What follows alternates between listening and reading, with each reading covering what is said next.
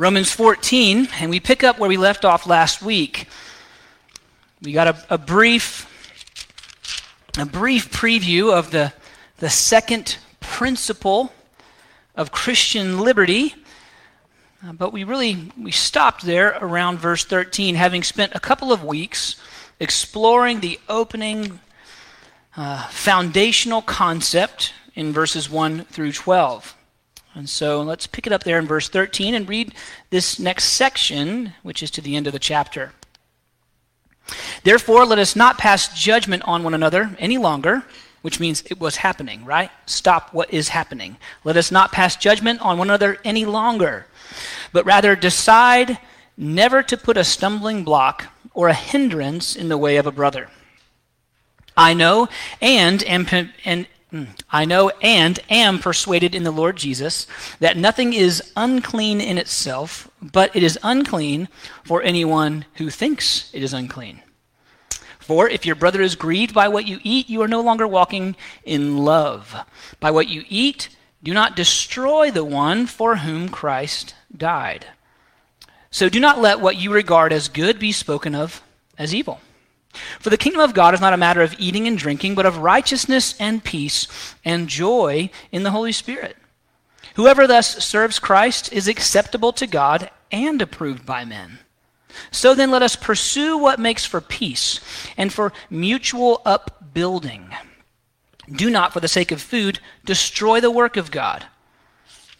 Everything is indeed clean but it is wrong for anyone to make another stumble by what he eats. It is good not to, meet, eat, to eat meat or drink wine or do anything that causes your brother to stumble. The faith that you have, keep between yourself and God. Blessed is the one who has no reason to pass judgment on himself for what he approves. For who, whoever has doubts is condemned if he eats, because the eating is not from faith. For whatever does not proceed from faith is sin. This is the word of the Lord. Thanks be to God. Join me again in prayer, will you? Again, gracious Father, we have assembled today on this, the Lord's Day, for your glory, to offer to you the praises that are due. As the psalmist described, with the, the cymbal and the, and the tambourine and the drum and the voice with the shouting and the clapping of hands, we offer to you our praise. You're worthy of it. You are awesome. We look outside and we see and feel the rays of sunshine illuminating everything around us and warming our skin. And we cannot help but say, Our God is awesome. And so, Lord, on this beautiful day that you have made, as we live on this earth that you have made, as we think with minds that you gave to us, as we reason with our heart and with our will and our spirit with your spirit, may you clarify that which is cloudy. May you clear up the confusing. May you make understandable that which is ancient and unfamiliar. Only you can do this. Um, there are not eloquent words in the mouth uh, of a man, uh, but your spirit can teach us if we would but sit at your feet. And so, awesome God, teacher, rabbi, savior, creator, father, and friend, we sit at your feet, we hold open your word, and we ask for help so that we might live unto your glory. In Christ's name, amen. You may be seated.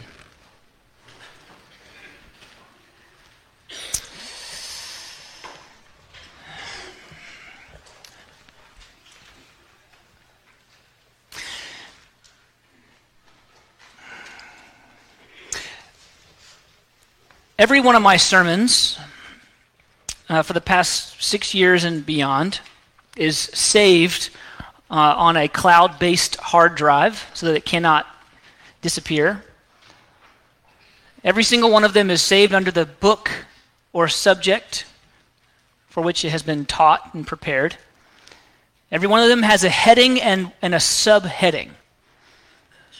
So this is Romans week 53. The subheading that I began at the beginning of this section, chapter 14, verse 1, this was before Easter. It says Romans 14:1 through 15:13. Unity and diversity. It said part 1 of, today says part 4 of dot dot dot, literally who knows. It's right here on the cloud. Part 4 of who knows. Uh, I fully expected us to take uh, a number of weeks, more than I could really plan, uh, to grapple with this subject matter, this application of an exercise of Christian liberty, that is, non moral preferences. How we live and interact with each other, how we live in the world, and how we rub shoulders how we serve by, side by side, how we spur one another on to love and good works. Unfortunately for us, Jesus has given to us immense freedom to work out our own salvation with fear and trembling, but work it out yourself. There is great and beautiful diversity, even disparity in the practical living out of the Christian faith among the Church of Jesus Christ. We see very different patterns, habits, restrictions, and freedoms from culture to culture, century to century, or even church family to church family all of those differences fall under one of two categories. Those differences are either sinful and heretical, meaning they are heresy, heresy meaning purposefully askew. Okay? Not accidental misunderstanding, but purposefully different, changing, close but not close. Did God really say? See, that's a heresy because it's close, but it's askew on purpose. That's heresy. So it's either, remember, remember, the differences across centuries, cultures, continents, and even church families, the differences are either sinful and heretical or they are non moral preferences, or we call them Christian liberties. If it's not sinful and heretical, then Paul's talking about it in this section. Okay? This section, Romans 14, 1 through 15, 13, is not about the sin and the heresy. It's all about the differences that are not moral. In and of themselves, they do not have clear moral boundaries. Adultery, sin. Okay? What movie you absorb or don't absorb, non moral preference. A movie that is overtly and obviously sinful, even promoting and displaying adulterous behavior, is sinful. A movie that's benign, non moral preference. You might like it, you might not like it, you might enjoy it, you might not enjoy it. You might think it's not okay, another might think it's okay, so long as it's not obviously, clearly sinful or heretical. Now, I offer that simply as a bit of backdrop because this is what I call one of the most painfully applicable sermons I've ever written. Painfully applicable. Okay? Um, I am of the type, uh, I, I, like to teach. Uh, I, don't, I, don't like to, I don't like to tell you how to, how to practice it. All right? You and the Holy Spirit, He's convicting you. I'm teaching. I want to get into the Greek verbs, right? I want to dig into the nuance of the text. But if you will, the, the text of Scripture constrains me such that what we will talk about today is painfully practically applicable. It's right here, it's right on the surface, and we're living with these things day in and day out, whether we realize it or not. Now, big news came out this week. Big news. Netflix is, to, is set to stop offering one of its most historically profitable and revolutionary products in just a few months. They are set to stop offering one of their historically most profitable and revolutionary products. Who knows what it is? DVDs. Yeah. They're going to stop mailing DVDs to their customers. Now, some of you are thinking what I thought when I first heard this news, right? People still do that? People are still receiving DVDs in the mail? Really? If you're over the age of probably 30, you remember the, the revolution that this was the development of the Netflix DVD queue, right? You put all the stuff you want I want to see this, I want to see that. One fixed price. You could watch all the movies that your heart can stomach, right? You put your queue and you change, oh, I want to see this next, I want to have that next. And as soon as you put that envelope in the mail with the old disc, sure enough, a few days later, here comes the next one, and you're off to the races. It was, it was remarkable. Those iconic red envelopes showing up at your house compared to the ease, or excuse me, the, the ease of that compared to the hassle of going to the local blockbuster, right? And navigating their strange array of price points. You know, how many nights, how many days? Don't you dare bring it back a day late, or they're going to hit you with a huge fee. This, of course, you know, is assuming uh, that you don't remember, many of you will, the old phrase, please be kind, rewind. Yeah, yeah. Yeah, that was old uh, VCR technology from when I was a child, uh, and when many of you were already grandparents, and no, it was amazing, right? But life changes. What was a revolutionary product or development a few years ago is almost laughably outdated today. Especially in this hyper industrialized age, this information and technology age. Friends, life changes quickly.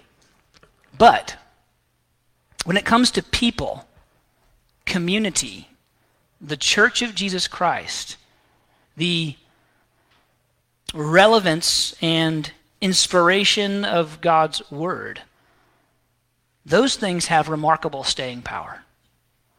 While everything else seems to change, people, community, the church, and God's Word, they say the same. People are people. We're still bumping heads and sinning against each other decade after decade, century after century, even among the church of Jesus Christ. People are people community is still community. We still need each other. We still bear each other's burdens and help each other out when we're in tough straits. The church is still the church. The principles and the tenets of the church have not changed. The culture has changed, but the church. God's Word has undergone revisions. Used to be only a few translations, now there's any number of them. Some are helpful, some are not. But the text of Scripture, the unadulterated actual text, it is, no matter what archaeological finding, it simply affirms what we already knew. We find a new scroll, it affirms what we already knew. We find a new archaeological piece of, you know, stone with some engraving on it. Oh, this is going to oh, it's going to prove the Bible is true all over again, exactly what we've always known. It's remarkable how the same people, community, the church, and God's Word are, while everything around us is changing at a lightning pace, right? The church was struggling to find unity over non moral issues 2,000 years ago. And as it turns out, we struggle to maintain unity around these same things today. So, in an effort to curtail division over matters of liberty, Paul offers us four principles in Romans 14 and 15. I, I sent them to you uh, a few weeks ago in my email. I'll offer them again. We explored the one already. Accept one another with understanding.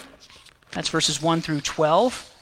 Accept one another. Embrace. Pull into yourself one another, regardless of differences, weak and strong, mature and immature. You have different levels of what you find to be acceptable, appropriate. You pull one another in close, not to argue, and with a clear sense of how and why. Accept one another. Now, we don't accept sin. We don't accept obvious, clearly defined sin but acceptance of one another with diverse applications on non moral preferences. Number two is the one we're exploring right now build one another up without offense. Build each other up, seeking to not offend one another. Now, again, this is all about Christian liberty, so that'll be an exciting exploration. We got a brief preview of that one last week, and we'll continue today. The third one is please one another as it relates to Christian liberty, please each other the way that Christ did. Seek to contribute to the joy of one another as you exercise these Christian liberties. And then finally, the fourth one that's, that's verses 1 through 7 of chapter 15. Finally, the fourth one rejoice with one another in God's plan. And that's 8 through 13 of chapter 15. Four principles, four sections. Your Bible probably even breaks them down into headings.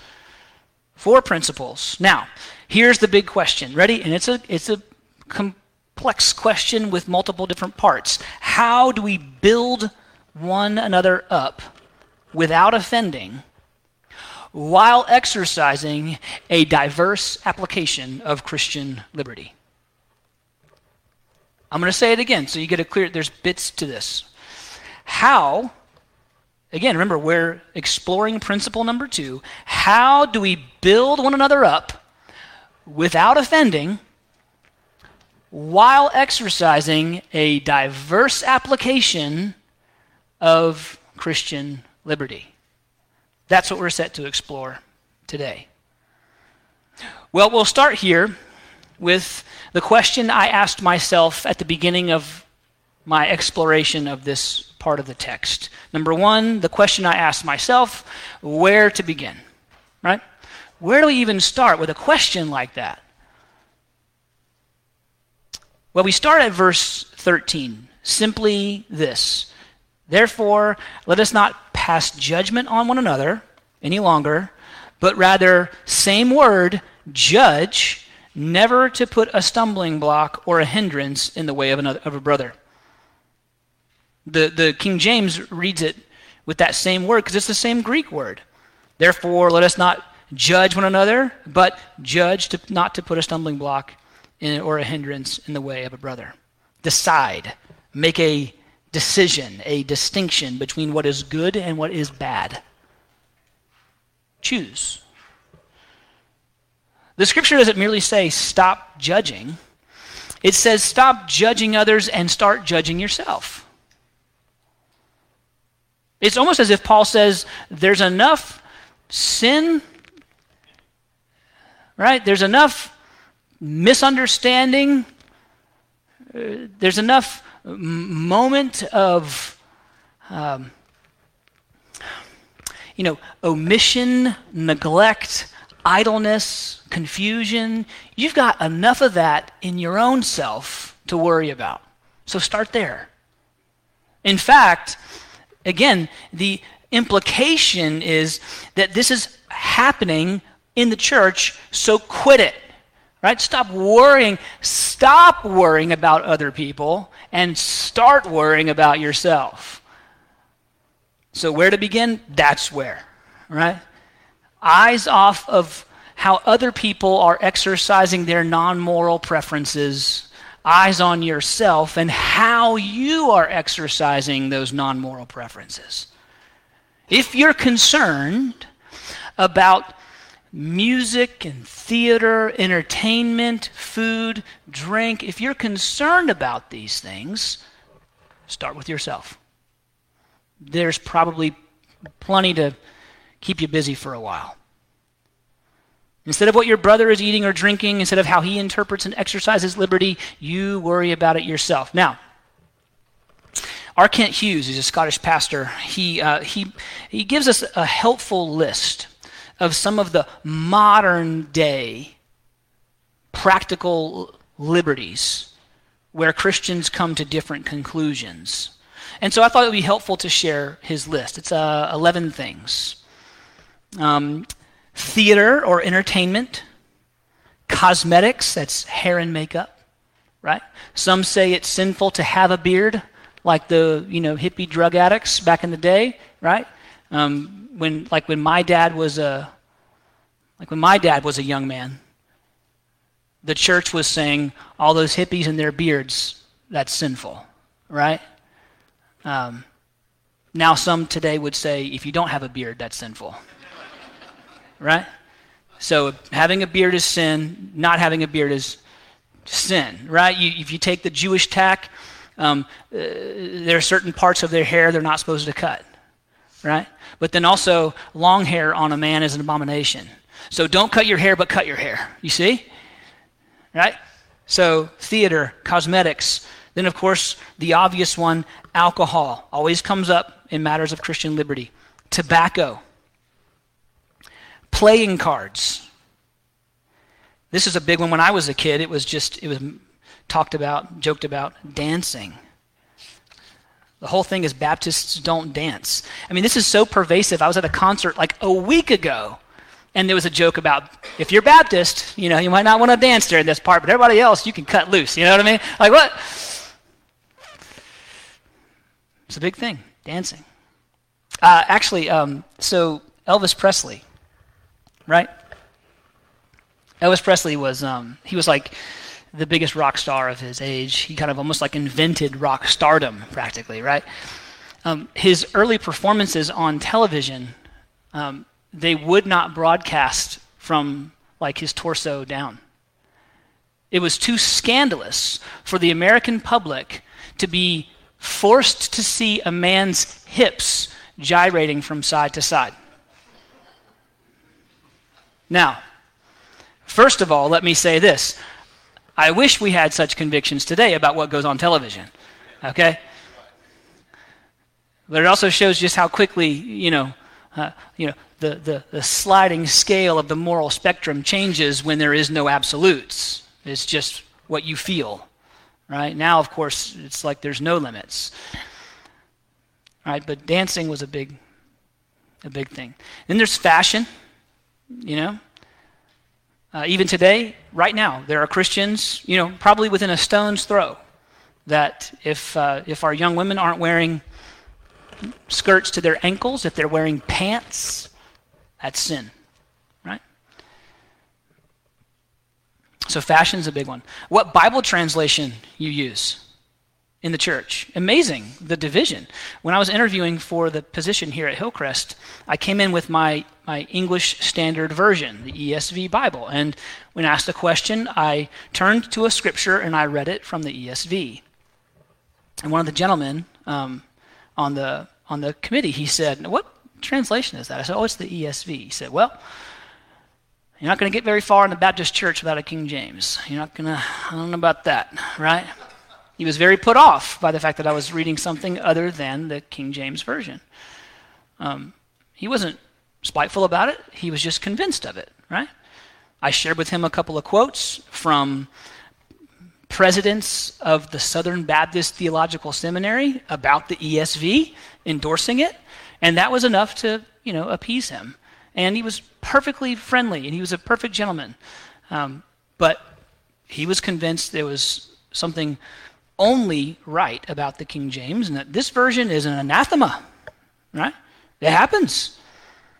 Three more sports, music, and material wealth. Sports, music, and material wealth. Now, this I find to be a helpful little list to just glance over because um, we might not be judging others, condemning others, questioning the salvation of others based on what food they eat right? Do they eat pork or don't they eat pork? I made barbecue this weekend. It was delicious, right? right? We're not judging each other because someone got meat from the butcher shop that is also an idol worship temple. That's just not happening here today, right? But these things are fashion and Bible translation and our relationship with sports and music and material wealth and the other things. Those things are certainly constant points of division when it comes to Christian liberty. Tobacco was a big one when I was growing up. Tobacco and alcohol. If you smoke, if you drink, you're going to hell. Now, little did I know as an eight year old boy when I was told this that one of the great theologian, theologians of modern Christianity, C.S. Lewis, would rarely be seen without a cigar or a pipe. Little did I know that the author of many of our most beloved hymns and a stalwart of the Protestant Reformation would meet up with his buddies at the pub and they would down a few pints as they debate theology. That's Martin Luther.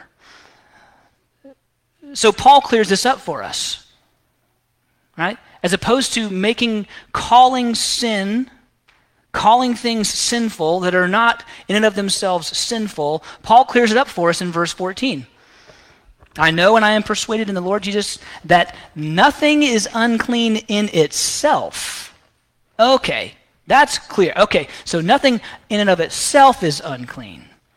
But it is unclean for anyone who thinks it is unclean. Oh, well, great. Okay, well, I'm back to being confused, right? Thanks for nothing, Paul. This is why Peter, in his letter, uh, he says, Paul says some confusing things. Right?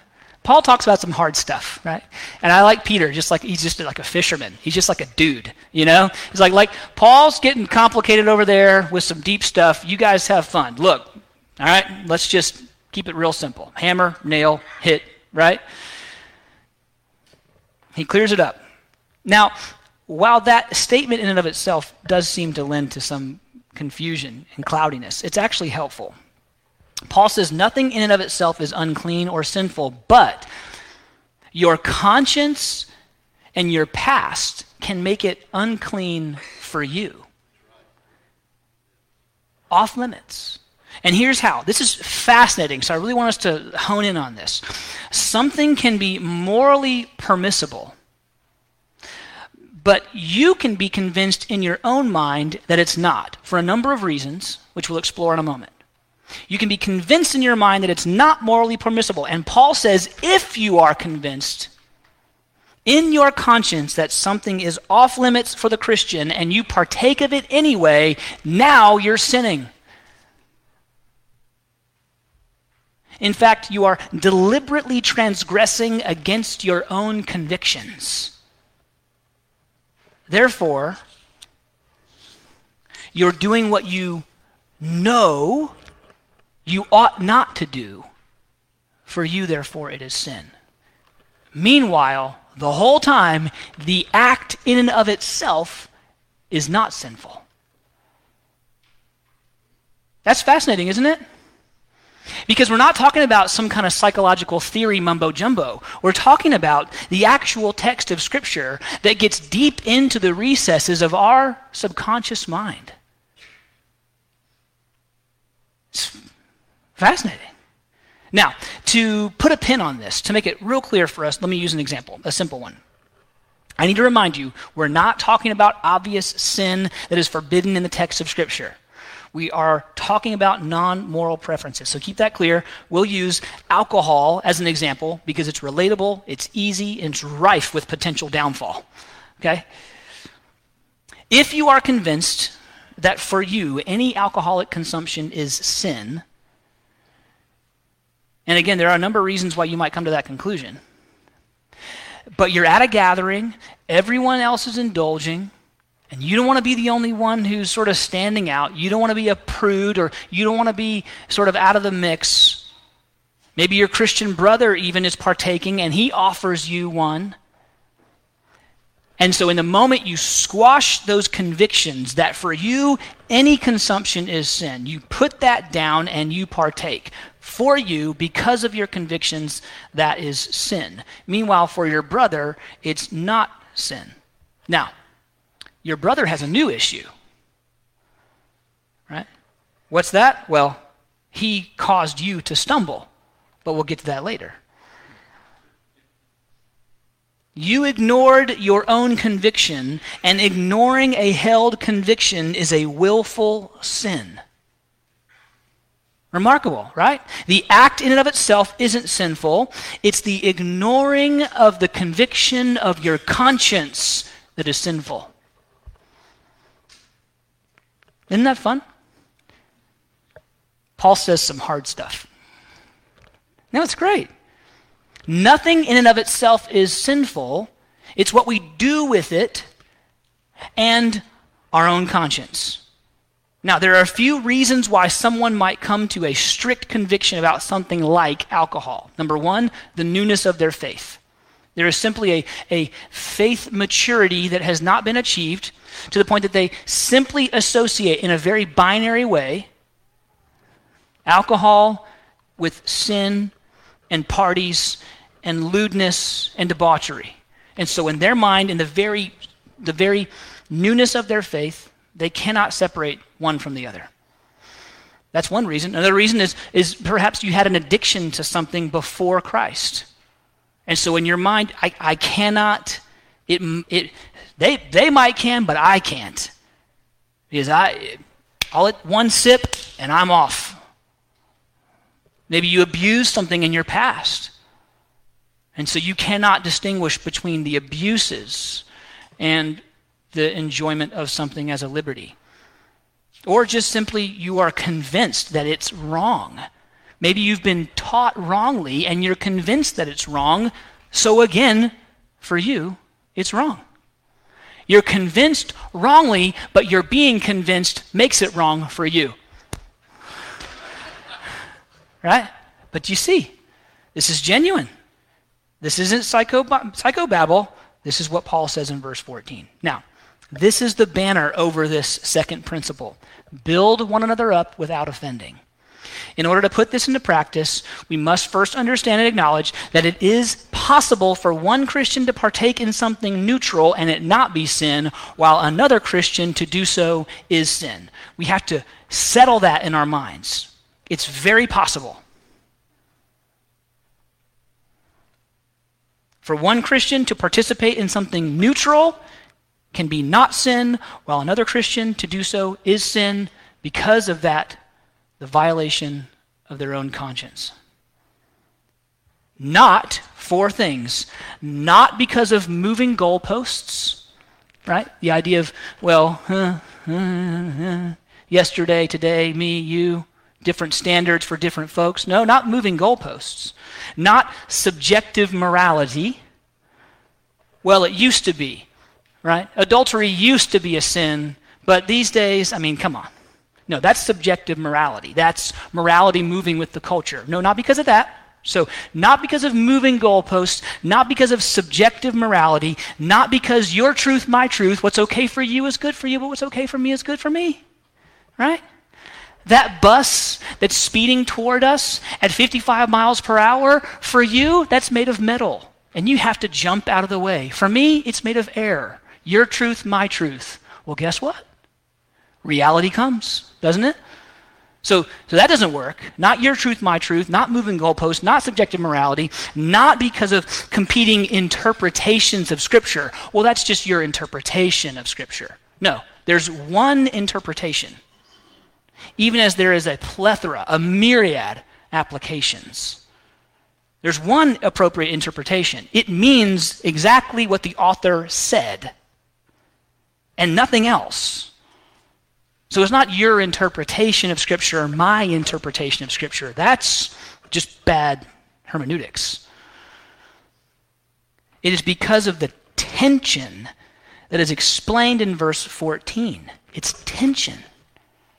And it's a tension that has to be managed. It's not a problem to solve, it's tension to manage. If to you it is sin, then to, it is to, to violate your conviction then for you, it is sin. Now, with this tension, number two, next question what are the limitations? We have this liberty, we have this, this, this almost dichotomy of application when it comes to non moral preferences. What are the limitations on that? This is, if, I, if you will, the practical nuts and bolts.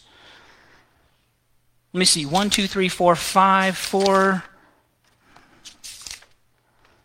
Yeah, yeah, four of them. Okay?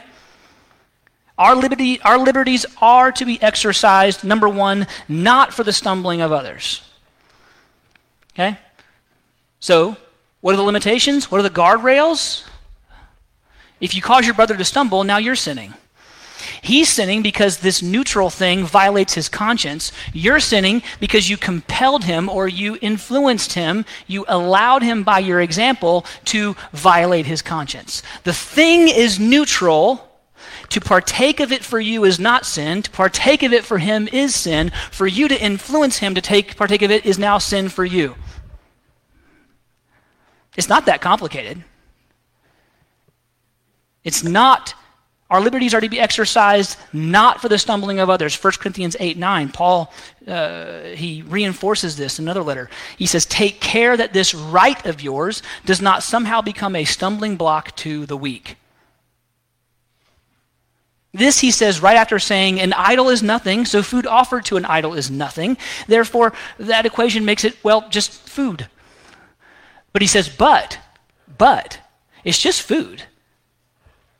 But don't have that freedom become a stumbling block to the weak. Take care. And that's a that's a, again, that's an active ongoing verb. In 1 Corinthians 8 9, take care. That means in, perpetu- in, in perpetuity, you are to actively concern yourself with this. They're not, you are. This is what I, we talked about at the very, very beginning. You got enough to worry about with how you exercise your liberty than to be worried about you, how your brother exercises his liberty. You take care that the exercise of your liberty does not compel or influence someone else to stumble. So our liberties are to be exercised not for the stumbling of others. And what happens is, as we begin to explore these, almost like the guardrails that were way out here, they begin to come in like this. Right? And now the exercise of Christian liberty is right here. It's right here. It's not out here, it's here. And in week one of this series, it was like Christian liberty don't judge, don't judge. And as we go through and we continue to explore, it kind of comes in like this. Okay? So it's not for the stumbling of others. Number two, it's not to cover up sin. 1 Peter 2 16. Live as people who are free, not using your freedom as a cover up for evil, but living as servants of God. Did you have any idea that there was so much discussion about Christian liberty and freedom all through the text of the New Testament? It's all over the place. 1 Corinthians, Romans, 1 Peter. Live as people who are free, but not using your freedom as a cover up for evil. You can abuse Christian liberty to the point of sin and evil. You're free to eat, not unto gluttony. You're free to drink, not unto drunkenness. You're free to enjoy entertainment, not free to idleness and laziness, or to take in that which is unclean. I will, what does, what does the psalmist say? I will set no worthless or unclean thing before my eyes. You're free to enjoy entertainment until it violates this law. You see, what's going on behind the scenes in the early church? Freedom in Christ was being used as a get out of jail free card, played at will by Christians who simply wanted to continue to live in sinful self indulgence. Don't tell me that's sinful. That's my liberty. No, you, you're off the rails, pal. It's funny. People don't change. We do the same stupid thing today. And my kids go, oh, Dad. But I'm saying, it, I use the word for what it means. It means absolute ignorant blindness and willfully so. We do the same stuff today. We abuse freedom to the point of sinful indulgence and say, hey, don't judge me. I'm free in Christ. Now you're violating 1 Peter 2.16. You're using it as a cover up for sin. When an exercise of liberty inadvertently or purposefully violates a Christian ethic, it is not liberty, it is self deception. self deception. Number three, it's not for destruction. It's not for stumbling others. It's not for the covering up of sin. It's not for destruction. What do I mean? 1 Corinthians 6 12. Paul says, All things are lawful for me. I'm free, but not all things are helpful. Or in the King James, profitable. All things are lawful, but not all things are profitable. When it destroys you, it's no longer a liberty, it's self destruction. You have self deception, now you have self destruction. See, friends, there's nothing inherently evil or sinful about grapes, about the fermentation process, or even a little wine. And Paul says to Timothy, a little wine is good for the stomach. Apparently, a little wine is good for the heart. But when you have so much so often that it destroys you and destroys your health, limiting your capacity to serve God's kingdom, shortening your lifespan, in fact, the regular consumption of alcohol has been proven to damage your brain cells permanently. It, it actually makes you dumb. Not just in the moment, it has lasting effects. It, it, inhibits your capacity to live under the purposes of God. It's self destruction. Our liberties are not for self destruction. There's nothing inherently evil about the tobacco leaf. But when you inhale the smoke or even ingest the product in your mouth to the point of cancerous and harmful self destruction, you violated the law of not all things are profitable. Lawful, but not profitable, not helpful. In fact, harmful. How many more years might you have had to serve God's kingdom with the strength that He gave you, the breath in your lungs that He miraculously breathed into you, had you not taken and taken and taken to the point of self destruction? See, all things are lawful, not all things are helpful. So the guardrails come in. See? For our good and for God's glory. Nothing in and of itself is immoral and evil. God created the world and saw it was good. Very good, in fact. But what depraved man does with God's creation is another story. And while Jesus says it rightly, it's not what goes in the man that defiles him, but what comes out. If what goes in destroys you, when what is enjoyed too much wrecks you, well, now you have a new problem. 1 Corinthians 6.12. That's the problem. So Christianity is not a cloak for sin. It's not for destruction. It's not for the stumbling of others. Fourthly, it's not for bondage or vice. I told you guys, this is painfully applicable. I want to parse Greek verbs with you all day. This is right here, friends. It's right here. Low hanging fruit. Same verse, 1 Corinthians 6:12, second half. Paul says, uh, again, all things are lawful for me, but I will not be dominated by anything. So it's not for bondage. Christian liberty is to be exercised not unto vice or bondage. When it has hold over you, you must have it. I must exercise my liberty. Watch out. It is bondage, not liberty. Right? A big thing used to be soap operas. I don't know if they're still All My Children, One Life to Live. Anybody? Yeah? Before the, the advent of cloud based streaming DVR technology, when you can pretty much watch anything at any time, the soap operas came on and they went off. And if you weren't home to catch your stories, as like my grandma used to call them, got to watch my stories, right? You missed that episode. You don't know what's going on. Damien cheated on Erica. You know what I mean? How did he get in jail? Well, he got arrested last week when you were stuck in traffic and you were cursing everyone around you with the Jesus loves you sticker on the back of your car, right? You're making me miss my stories. So, who is God? Right? You're free to enjoy the stories of the soap opera, but not when it becomes bondage and vice. To the point that by not having it, you explode in sinful, just, you know, like a pimple, right? It's my favorite analogy. It works every time. Sporting events, right? Food and drink.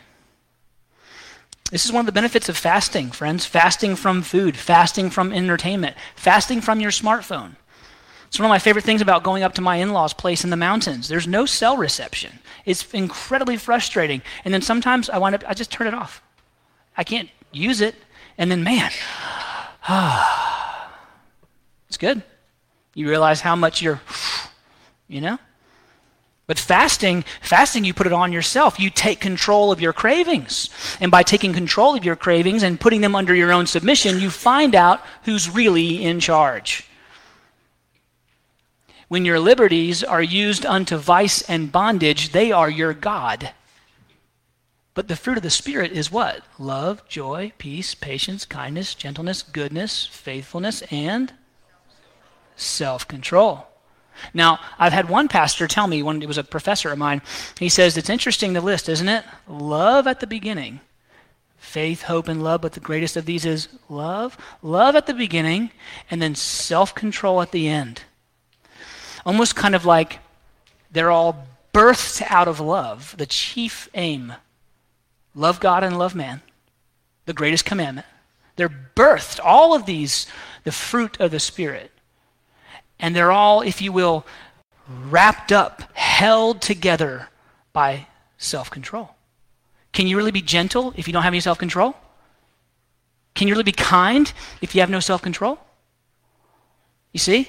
Self control. It's like the it's like almost like the key issue when it comes to matters of Christian liberty. Who's really in charge? Is it you or is it your cravings? If you must watch that sporting event, sports are in charge, not the Holy Spirit. Not just that it must be watched, but let's say you got the game on and one of your kids accidentally sits on the remote, changing the channel at a crucial moment in the game. This doesn't sound like something that's happened to me, has it? Uh, what you missed it, right? What happened? By the time you get back, something's happened. We're at a commercial break, and you're looking at your child like you could strangle them and just, you know, throw them out the, you know, right? Now you're yelling, you're angry, you're frantic. Is this really the exercise of Christian liberty to enjoy a sporting event? Is it though? Or is it something's being revealed about who's who your God really is? Right? Your cravings, your entertainment. This is an obsession that's taken over you. You punted all sense of, of of moral obligation to model the love of the Father of all to your son because of a sports game. Right? And here it goes from what? Liberty to sin. Just like that. See, the guardrails are coming in. If you must, if you must, if you must, they are your God. If you must eat, must drink, can't go a day without it, can't miss a meal, who's really in charge? You or the Holy Spirit? Your bodily cravings or your Savior? And that's why we left with this quote last week for Sinclair Ferguson. The Christian who has to exercise his or her liberty is in bondage to the very thing he or she insists on doing. Well, that brings us to the concluding point, which I'll just summarize for time. Uh, what's the point? Right? Where do we begin? What are the limitations? What's the point? Well, this whole section is not a section on Christian liberty. You understand something, friends. This is a chapter and a half, a giant portion of Romans. It's not about Christian liberty. Who knows what it's about? Boy, I gave you the clue, like the Easter egg at the beginning of the sermon. What is the title? Unity and Diversity, Part 4 of Who Knows? This section is about the unity of the saints. It's not about Christian liberty. Christian liberty is just where we crush unity. As we exercise it to our own fault, now there's sin in our midst. As we exercise it under the stumbling of others, now we're sinning against our brother. As we exercise liberty and look down on those who can't, and as others watch you exercise your liberty and condemn you for doing so. See, the passage is about the unity of the saints, it's not about liberty. This isn't Paul's treatise on Christian liberty, it's Paul's treatise on unity and the way that the exercise of Christian liberty discarded unity in the church and has the potential to do so again today. Paul is not concerned about the free exercise of your liberty. He is concerned about the unity of the saints because Jesus was concerned about the unity of the saints. At the very beginning of this, we looked at the high priestly prayer of Jesus weeks ago. What did he say? Father, may they be one right? As I'm in you and you are in me, may they be in you and you in them and they unto one another. May they be unified, as unified as is the Godhead. One of the most mysterious points of theology in all of Christian doctrine. The understanding and the study of the three persons of the one God. And Jesus said, To the extent that you and I are one, Father, may they be one. That's some, right? That's some closeness right there. That's the point. Well, we'll pause there, friends. Let us just remember simply this. When Jesus bled and died at the cross of Calvary, he did not do so for the sake of your movies. He didn't do so for the sake of your tobacco or your sporting events or your beard or your not beard. When Jesus bled and died, he did so to rescue your soul from eternal separation from your Maker unto torment and tragedy of the highest order.